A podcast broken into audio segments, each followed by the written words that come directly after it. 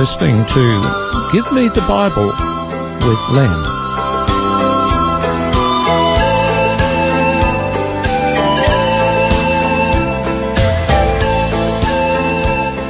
Today's program is entitled The Church, Part 2.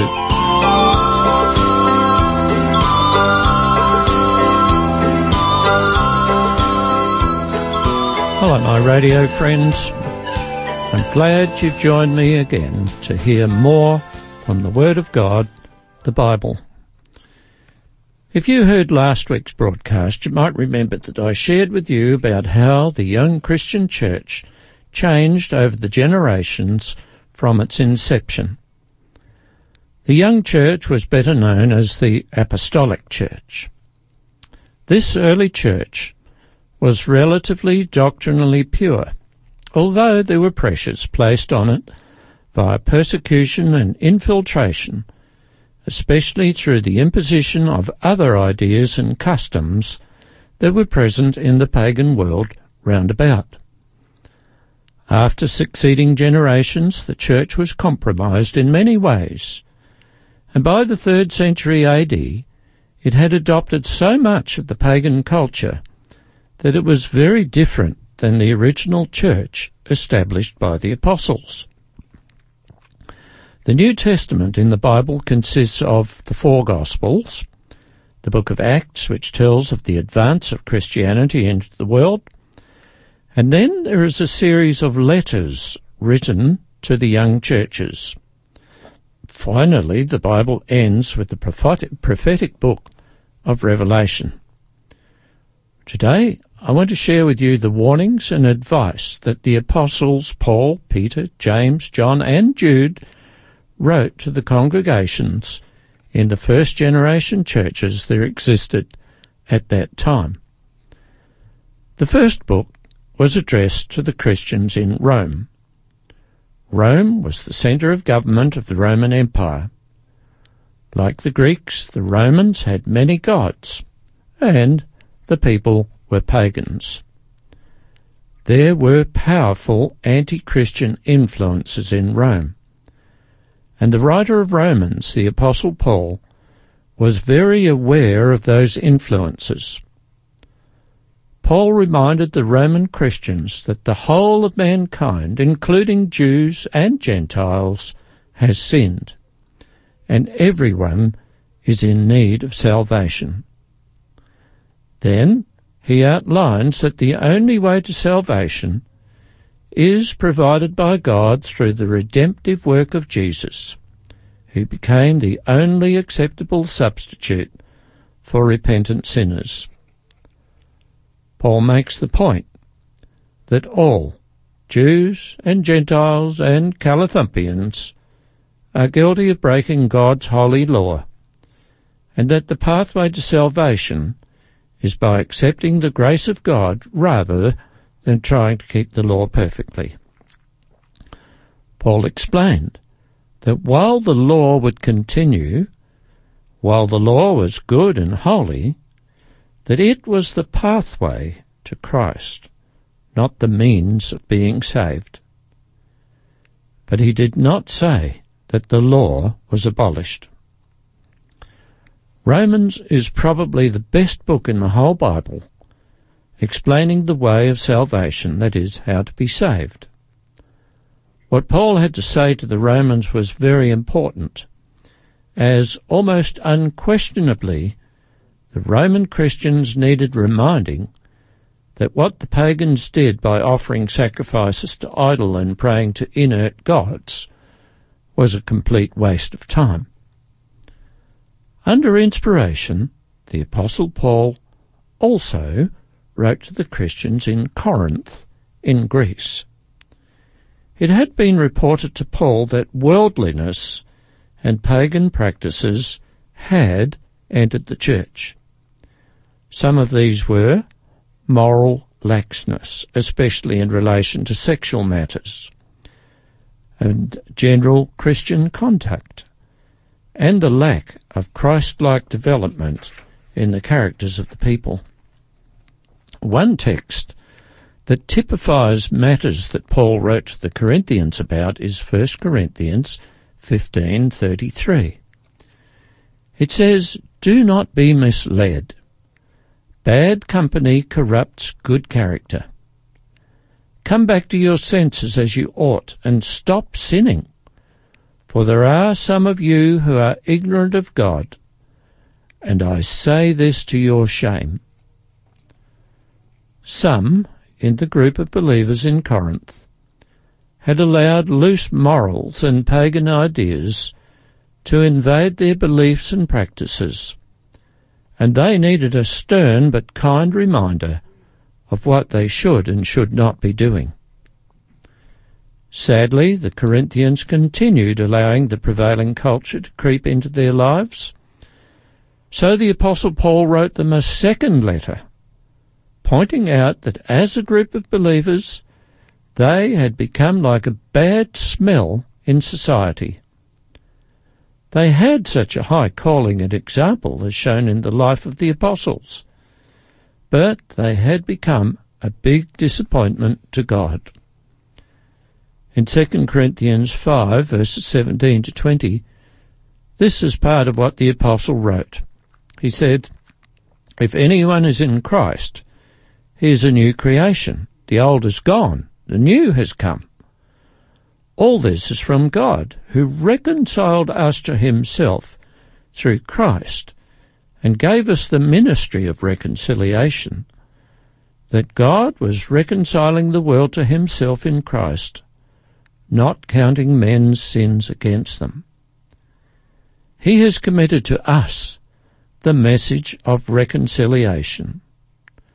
We are therefore Christ's ambassadors we implore you on Christ's behalf, be reconciled to God.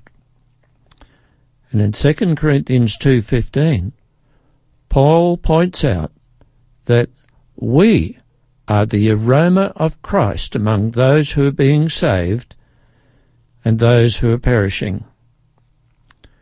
It is indeed a sad state of affairs when Christians who should be an example of goodness and high moral standards a sweet aroma in the community, if you like, have instead become a bad smell. It is, as was with the Corinthians, a shame when corruption and low morals are found in the Christian community. Christians should set the standards and be examples of good behaviour rather than conforming to the behavioral standards of the world around them. What Paul said to the Corinthians applies as much in our time as it did in the apostolic church. Lack of biblical morality is very evident in the world at large. Just imagine what the world would be like if everyone complied with the moral law, the Ten Commandments. The world would be a wonderful place.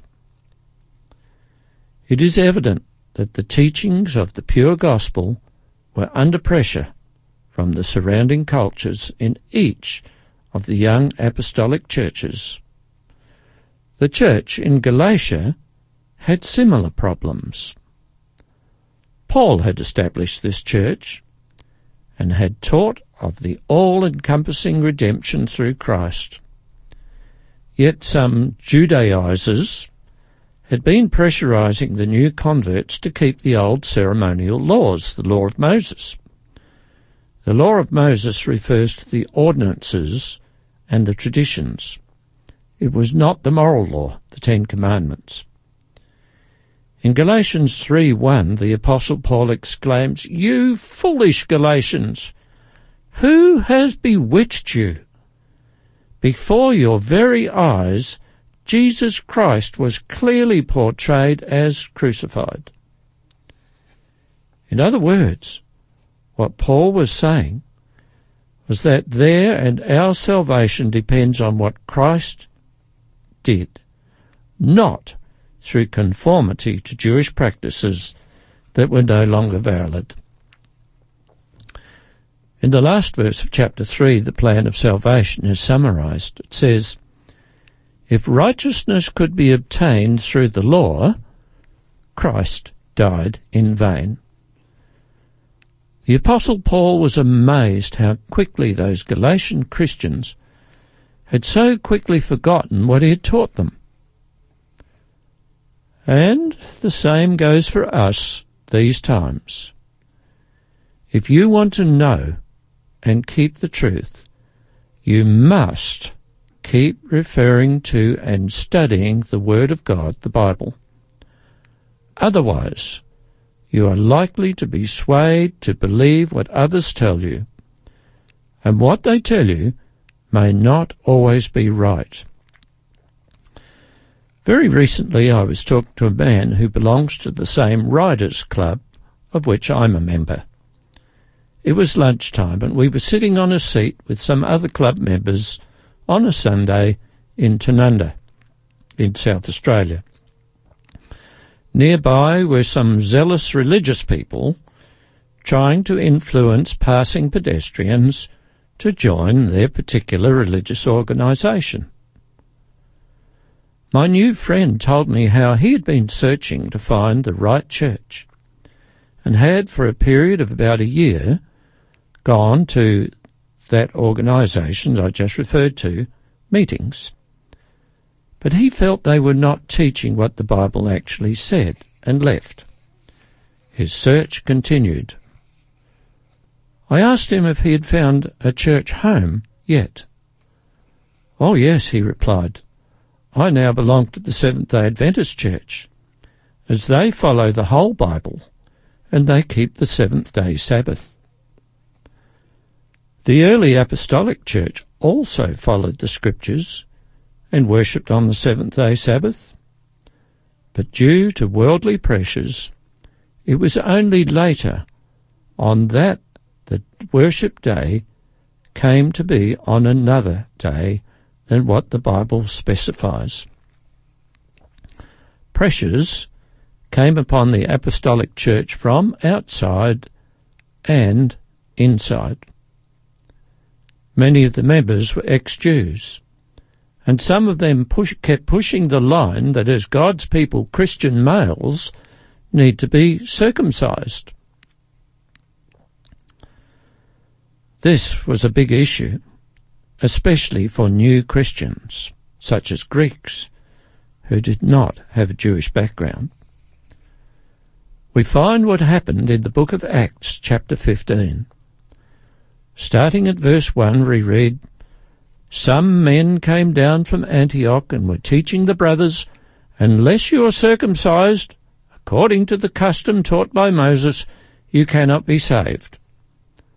This brought Paul and Barnabas into sharp dispute and debate with them. Paul and Barnabas then went to Jerusalem and spoke to the church council. After hearing of the marvellous conversion of many non-Jewish Christians, the council made a proclamation that circumcision was not a necessary factor in being a Christian. Circumcision of baby boys is still practiced by many people in Australia for health reasons. I heard recently that there is a lower incidence of cervical cancer in women where their partners have been circumcised. We're going to stop and go on straight afterwards.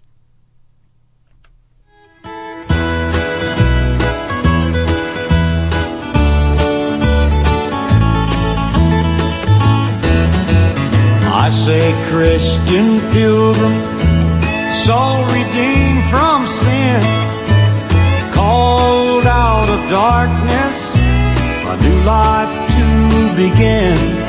Were you ever in the valley where the way is dark and dim?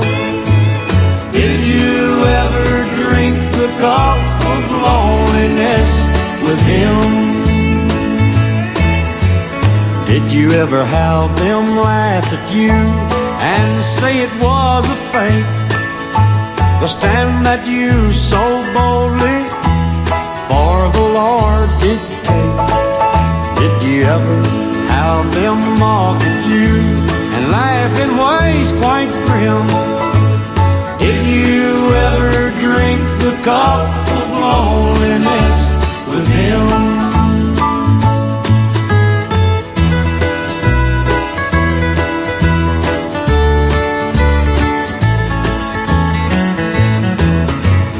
Did you ever try to preach and hold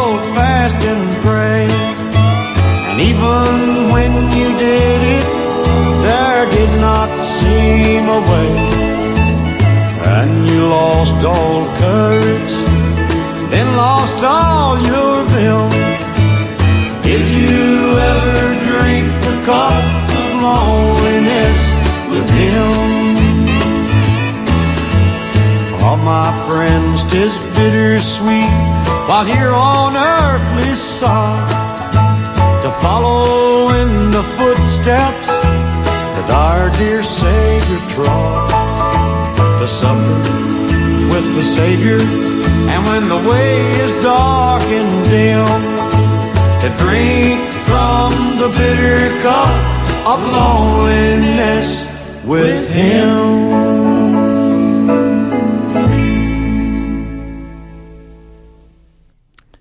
Now we come to the book of Ephesians, which does not highlight any particular problems that were worrying the church. Instead, it speaks about God's purposes in people's lives, and that being saved is not only for our personal benefit, but also brings praise and glory to God. Included in Ephesians is practical advice given especially for the purpose of maintaining spiritual purity, and advice on how to keep from being drawn into sin by the devil. Just as the church was under attack in the first century AD, so the church is under attack in this day and age. Churches and individuals who want to live according to what the Bible teaches are often ostracized, ridiculed, and persecuted, just as you heard in the song. But the opposite is also true. Churches and individuals who conform to the world's standards and philosophy and compromise the truth as taught in the scriptures are often popular and well accepted by society at large. Such churches don't rock the boat. Personally, I see compromise as a problem. The call for unity among many denominations, especially among Catholics and Protestants, is dangerous, as it will lead to mild mediocrity. The call by Tony Palmer for all the churches to unite for the sake of unity and leave doctrinal differences to sort out when we are up there, as he pointed upward, is a recipe for compromise and paves the way to be controlled by the dominant group.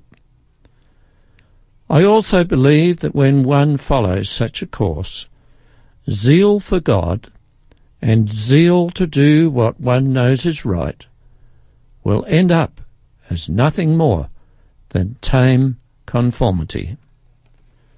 Should that happen, the old hymns, Stand Up, Stand Up for Jesus, and the other one, Dare to be a Daniel, will become irrelevant. There is a wise adage or saying that all people, Christians or non-Christians, should take to heart. It's this. If you don't stand for something, you'll fall for anything. I'll repeat that. If you don't stand for something, you will fall for anything. If you believe in something, whether your belief is popular or unpopular, it's important to stand by it. Otherwise, you will become a nobody. The people who are best remembered are those who stood up and stand up for their beliefs and stick by them. The history of the Apostolic Church demonstrates what happens when one compromises truth. Fervour and spirituality decline, and the church will be left with very little to believe in. And unfortunately, this has happened with many Protestant churches already. There is very little depth in their beliefs, and some have declined to the, to the degree that ministers preach very little other than social behaviour. Some have even gone so far as to deny the sacrifice of Jesus. As with the Apostolic Church, worldliness has invaded the churches. Take, for example, dress. Once, when people went to church, they would dress in their best clothes. Church attendance was a high point in their lives, and they believed that dressing well was a sign of showing honour to God. In this day and age, I see many people come to church in their everyday street clothes. In fact, I know of some who dress down instead of dressing up. They dress better for work than for church attendance. Christ's words of advice were, Be in the world, but not of the world. The apostles in their letters to the churches instructed the people in how to maintain their purity of beliefs and of things they were doing what was unacceptable and they gave warnings about allowing themselves to be influenced by worldly, pagan ideas. Why did the apostles bother to do this? It was because the church, the body of believers, was raised up to bring glory to God and a rebuff to Satan. When you read the epistles, the letters to the churches, you will notice that they did not stray concerning one issue, at least not in the early days. That was about keeping the seventh day Sabbath. We read what the Apostle Paul did in Acts chapter 16 and verse 13. Paul was on a visit to Philippi. He says, And on the Sabbath day we went out of the city by a riverside where prayer was wont to be made. Paul was a missionary and endeavoured to preach the gospel wherever and whenever he could. Yet on the Sabbath he ceased from his labours, along with those who were with him, and they went to a pleasant, quiet place where they could worship. Ordinarily, Paul would be in a marketplace or somewhere like that, preaching. In other towns where there was no Christian church, but where there was a Jewish synagogue, Paul would go to worship there. Paul kept God's day of rest, the seventh day Sabbath. But over time, even Sabbath observance was affected, and the compromise between Christianity and worldliness brought about changes in the day of worship too. You know, if any of the apostles, Paul, Peter, James, Jude, or John, could see what has happened to the Christian church today, they would be horrified. The pure doctrine of the Apostolic Church has been so watered down, and many of the pillars of doctrine have been so eroded and standards of behaviour declined, that those apostles would hardly recognize Christianity in comparison to what it used to be. But there are some today who hold fast to what the Bible teaches. The Bible calls them the remnant. I hope you are, or at least that you want to be one of these. If you want to come into a right relationship with God, associate with people who believe and live according to the whole Bible, not just selected bits. I'm sorry, but we must stop again. I'm glad you've joined me today. Be sure to listen next week, won't you? And in the meantime, I wish you God's blessings and the will to please God who wants you, yes, you, in his kingdom.